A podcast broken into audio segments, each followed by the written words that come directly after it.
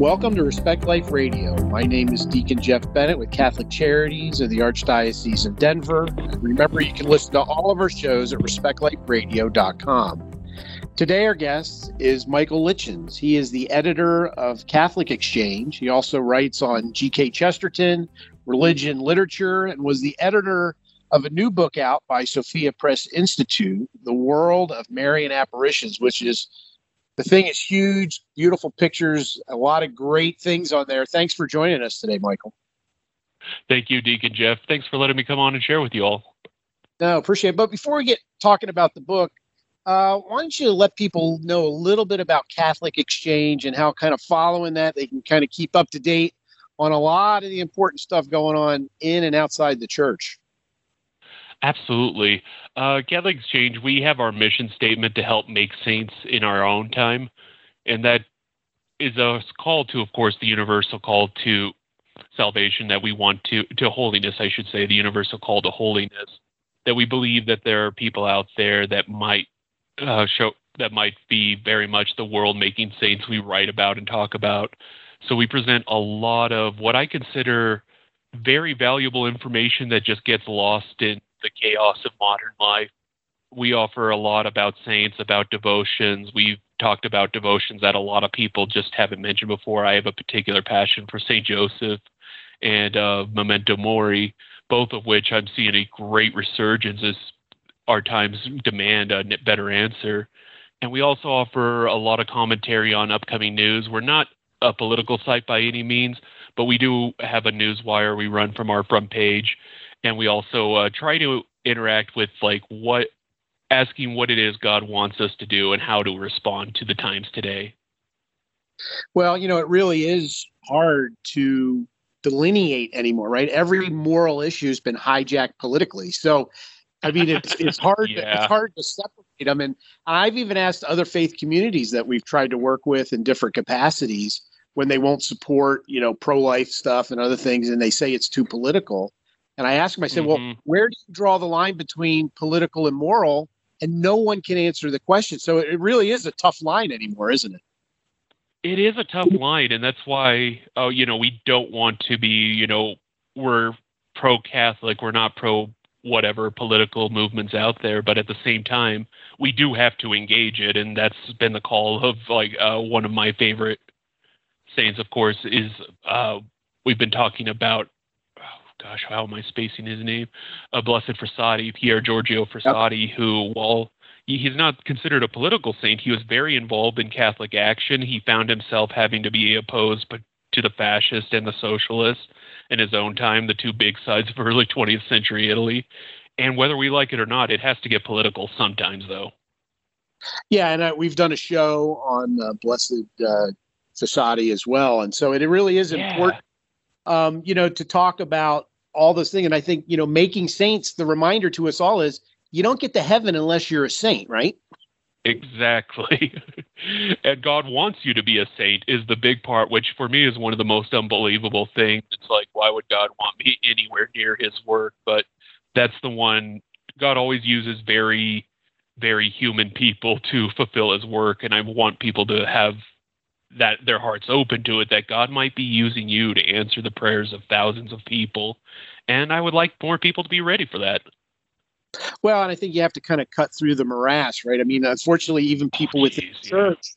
seem to have lost the idea is this is all about the salvation of souls. This isn't about, mm-hmm. you know, mm-hmm. friends with the modern world and doing these things. It's about leading people to heaven. And so that's why I really appreciate what you do on your site with Catholic Exchange. That it is about being a saint, it is about salvation, and anything that tells you otherwise is leading us astray. Exactly. And that also is about what, why we were so excited to talk about Marian apparitions is because yep. it's proof positive, like right there in the flesh, so to speak, that God didn't just make us and leave us alone. He is still involved in us, and his mother still prays for us. Well, and she is queen of the saints, right? Not only queen of heaven, queen of mm-hmm. all the saints, because that's where they are, but a reminder to us how much she loves us, right? The messages, I was astounded yeah. about how many apparitions there have been. And this is just, I think it starts from like Fatima current. So it's basically just the 20th century, and it's all over the Mhm. place. It's not like she's fallen down on the job. It's just that we may not be listening the way we should be.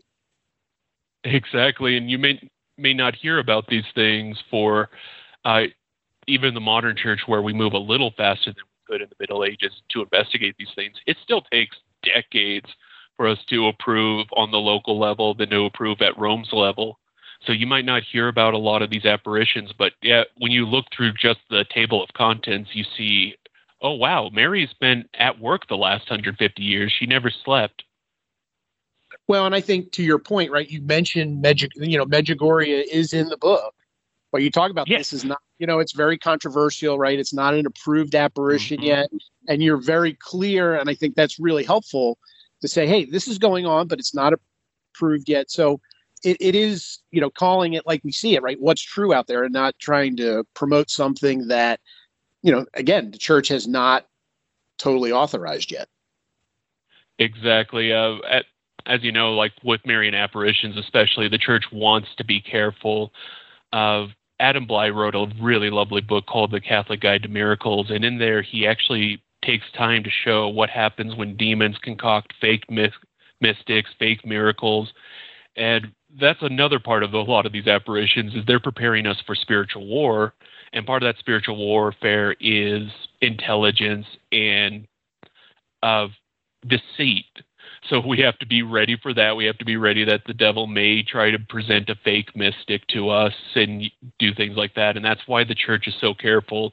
And why, for this book especially, we want to make sure to let people know okay, this one's approved by a local bishop, not Rome yet, or it's Yep. been a, visited by a pope, but not yet, but still waiting on approval, things like that. So people can uh, still approach these and hear their messages, but hopefully we don't lead anyone astray. Well, and I think that's you know it's a great reminder. Right? The evil one is really good at sprinkling little truths in with his Oh lies gosh, to kind of gradually lead people astray. And you know, Mhm. Mary, you know, he's terrified of Mary. We've interviewed exorcists and say when we can't get a demon out, we bring Mary in. So following Mary and her true teaching, her call to repentance, prayer, and following Jesus, her son, that's the path. Anything Mhm. that takes away from that, right? We really should be uh, weary of. Agreed. And uh, we should, you know, be ready and open to God's interaction with us. But also, I think what you said is very important. And like I said before, we're still at war in this. And this is often Mother's reminder to us that we still have to toughen up, so to speak, because this world needs us and we need to help people get to heaven.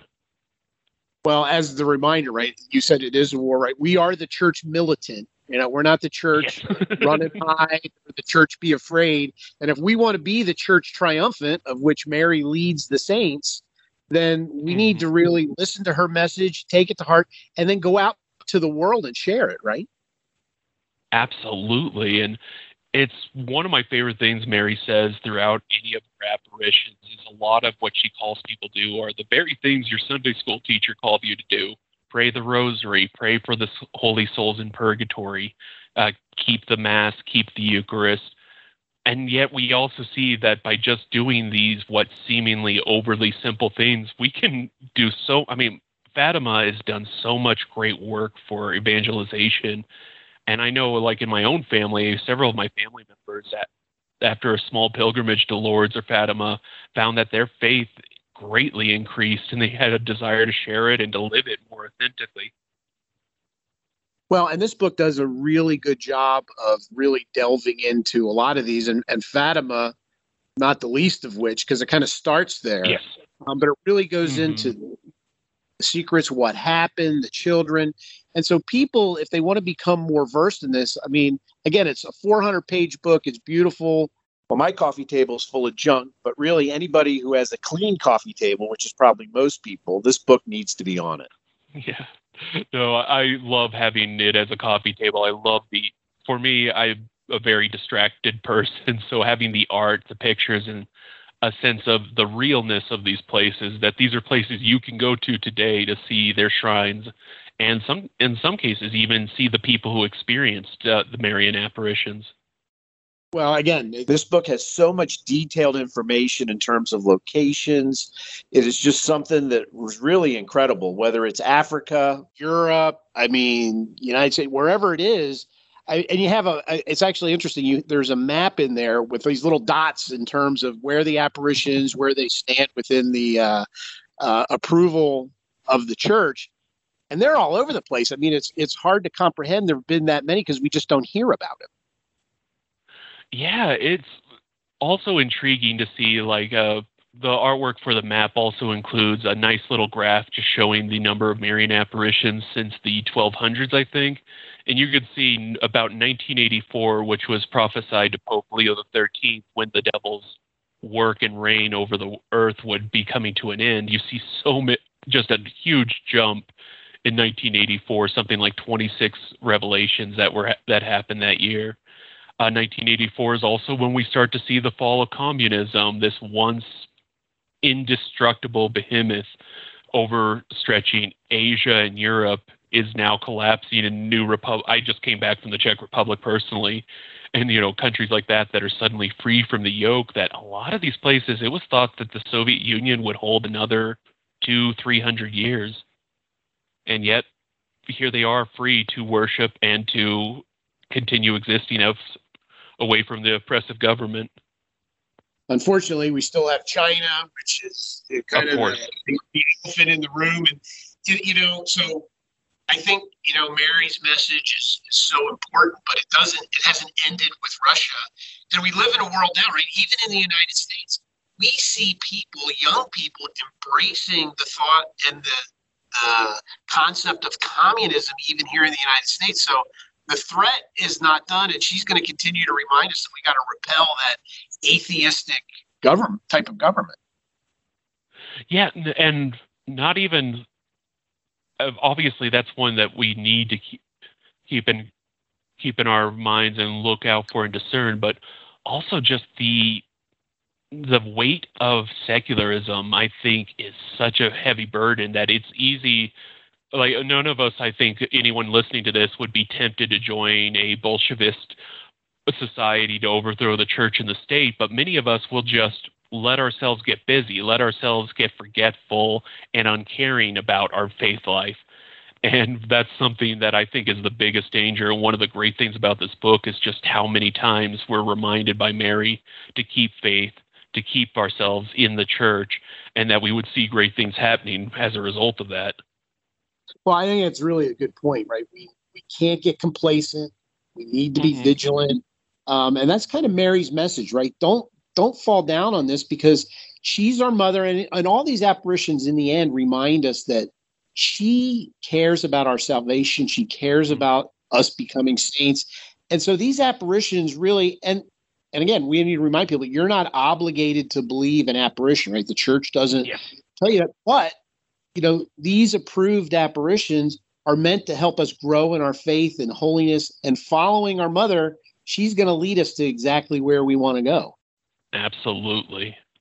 And so I think this book does a, a great job on that. And, you know, I, I, I do like, you know, all the different titles that these come along with, you know, whether it's mystical wounds, mother of obedience, right? Virgin of the poor it really reminds us she is no matter where you are in your state of life she is there to be our mother and to guide us to her son right?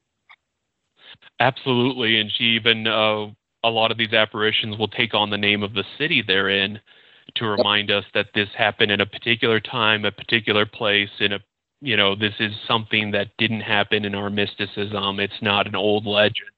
It is something in a few cases such down in cairo at zaytun uh, where the ver- the apparition was actually televised and photographed by many many people.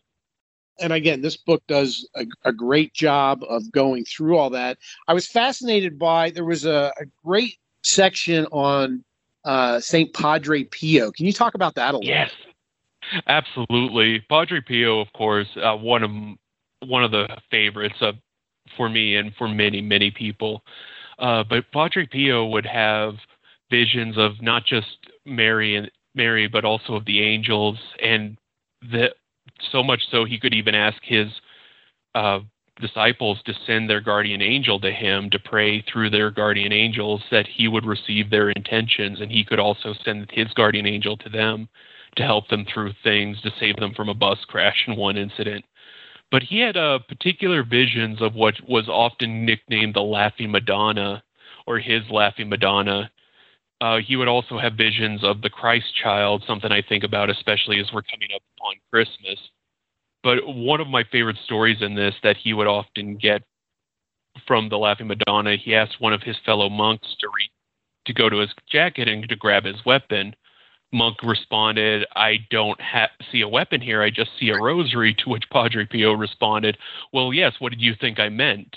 And this was something that was emphasized to him from the Madonna that to pray the rosary and to think of it as a spiritual weapon. Uh, you mentioned you had spoken to exorcists in my interviews and discussions with exorcists for their books, I hear it all the time that Mary is someone they go to often for assistance in exorcisms. So Padre Pio had that shown to him and revealed that yes, the rosary is a weapon and something we should pray to as often as we can. But he would see the Mary or the cross child and other things in his ecstasies. And we have the evidence from it from Padre Pio's word, but we also saw the many miracles and visions that Padre Pio uh, performed throughout his life that cannot be answered by any other thing than that this man had a special connection with Our Lady and with the, the Holy Family that is hard to describe, really. Well, again, the book does a great job, and you know you can do even more research on it. But the you know the reminder is look, Padre Pio, St. Padre Pio, had a rough time even within the church, right? People didn't mm-hmm. believe, you know, he had the stigmata, all these things. So, Mary, you know, I heard this from a priest one time who said, no matter where you go, no matter where you're going to end up in your life, Mary's already there waiting for you. So she doesn't leave us alone. She's there as our mother. And it doesn't promise if we follow Mary to her son that our life is going to be easy but it, she does remind us through these apparitions, doesn't she, that she is walking beside us all the time. Absolutely. And in Padre Pio's case, like as you said, it wasn't easy. He was oftentimes the subject of demonic attack. He was doubted but I still meet faithful Catholics who ask me, like, do you really believe what he said? And I'm a little shocked when I get that question because, like, yeah, why would I follow him if I didn't? If I thought he was a con artist, I wouldn't bother. But I can't see any way he was. I, he didn't personally enrich himself. He didn't build himself one of these mega church mansions you see down in Texas or whatever. He lived in his small cell the rest of his life and was faithful to the church to the end. You mean he didn't have money buried in the bathroom wall like Joel Osteen? Yeah, if he did, he's hit it very well. But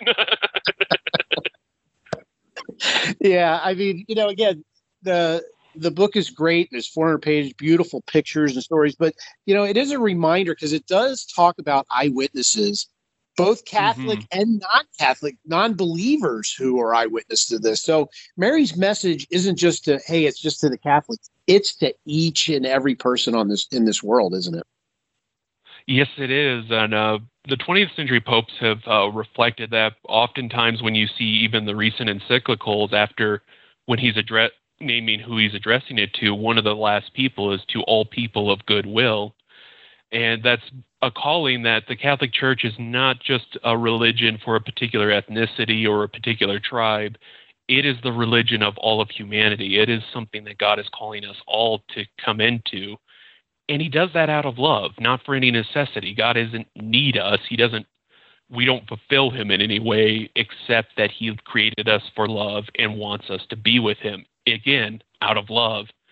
And that reminder in these apparitions, whether it's Fatima where you had 75,000, I think it was something like that, or 70,000 something people who witnessed crazy. the miracle of the sun yeah, that's a football stadium of people who witnessed this one great miracle of the sun uh, of the sun changing out of nowhere.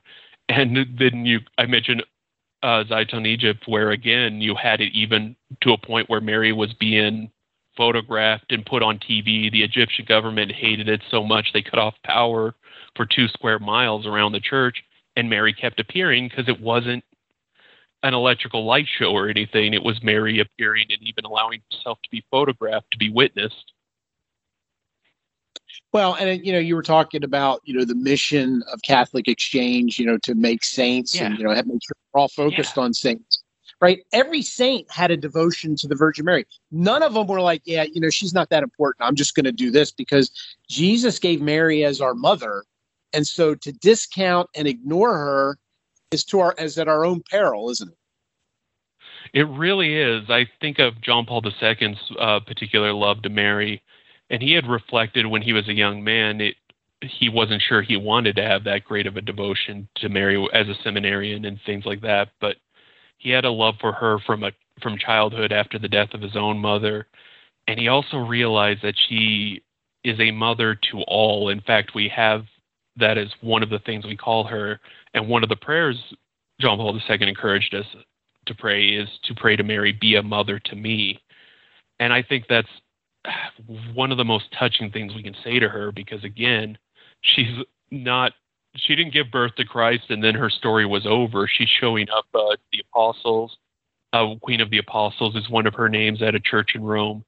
And she is continuously interacting with us and interceding with us and answering our prayers, but also showing us how we can be better, not just better Christians, but better people.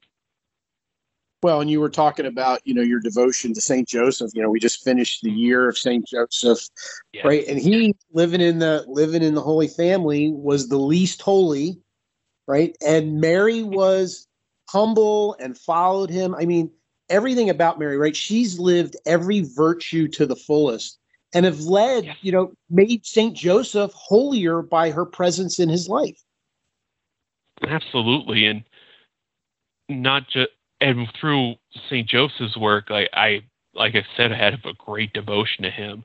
We see so much of what it means to be a man. I'm recently married. What it means to be a, a husband, and hopefully soon he'll help me to understand what it means to be a father. But he shows all these aspects, and I like to say Saint Joseph says a lot without saying a thing, because he doesn't speak in the Gospels. He's not really someone we hear about, but through just his love of Mary and the Christ child, and most importantly, his faithfulness to God and his obedience to God and his angels, he changed not just salvation history, but world history forever.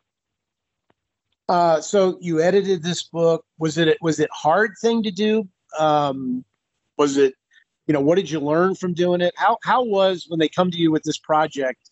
You know, how did it impact you? Sure. So this project came to us from Poland. Uh, we've been having partnerships with Catholic organizations throughout Europe and Asia for particular books that we think might be helpful for people to know because sometimes, you know, here in America where we get our media so centric, you forget that the Catholic Church is a worldwide, international, all of humanity. And so we get these books uh, on occasion. This one was just such a delight because so much of the maps were done, the artistic photos and the photos of, represent, of art representations of these apparitions were done. And for me, that was my favorite thing was just how beautiful the book is. It's really well put together. It's really easy to read. Say, okay, I'll just read two pages, and then before you know it, you've read about half a dozen apparitions in no time just because each page asks you to churn and churn. I really like learning about the Tre Fontane apparition because I had been to that abbey and for some odd reason I just had never heard of this apparition. Uh, give people just a quick overview. There was a man there. He was making a knife. He was planning to assassinate the Pope through stabbing, and he had even constructed a knife for this. Eventually, he starts seeing a vision of this woman, and she convinces him not to kill a pope. It's the mother of God, and he has a conversion from this, and he does in fact meet the pope later, but to give him the knife to show what Mary's work had done, and that's incredible. At St. Paul, uh, Tre Fontane is where they built an abbey over the place where Paul the apostle was beheaded by the Romans. Paul was another such conversion. No one could have guessed he would have converted that way. It's easier for us to see him as the great saint, but you read Right. in the Acts of the Apostles, they didn't even believe his conversion was real. It was really hard for them to believe it. So here was another unbelievable conversion happening in the shadow of the abbey where St. Paul was beheaded. And it was like Mary just bringing history full circle once again in this beautiful moment. And I loved learning about that one. yeah, it's kind of like putting a bow on it, right? I mean, it's, it's mm-hmm. it wasn't stuff that happened here and then we move on, right? It it comes full circle, and she's continuing to, you know, trying to save us all, like St. Paul. Exactly. And doing it through and also showing like through anytime like someone unbelievable converts and their conversion is takes and they stay to it, it's hard for some of us who've been in it for a while. We're like the older son to the prodigal son. We can be so doubting, but we forget that God's grace is incredible and he may very well call the enemy he's asking God's calling you to pray for. That enemy might convert and become a life changing apostle of the Holy Word. I, I, think this book really helps people to focus on the positive and how much Mary loves us. It's easy to see all the garbage going on in this world and get down and mm-hmm. feel like, oh my gosh. But this is about our salvation and becoming saints and getting to heaven. And she reminds us of that. We don't need to be down. We need to be joyful followers of Christ to lead other people to heaven.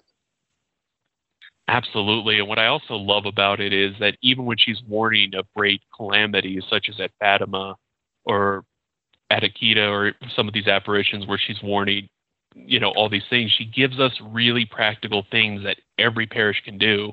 The Fatima prayers are most famous. Many of us pray that prayer in church of lead all souls to heaven, especially those in most need of thy mercy. Yep. And it's something that can seem trite and even a little dismissive, but it's like, no, these are the powerful weapons God has given us. And we're not just subjects to the whims of time and fortune. We actually have a God who can help us to change it for the better. Respect Life Radio is produced by Catholic Charities in the Archdiocese of Denver. And remember, you can listen to all of our shows at respectliferadio.com.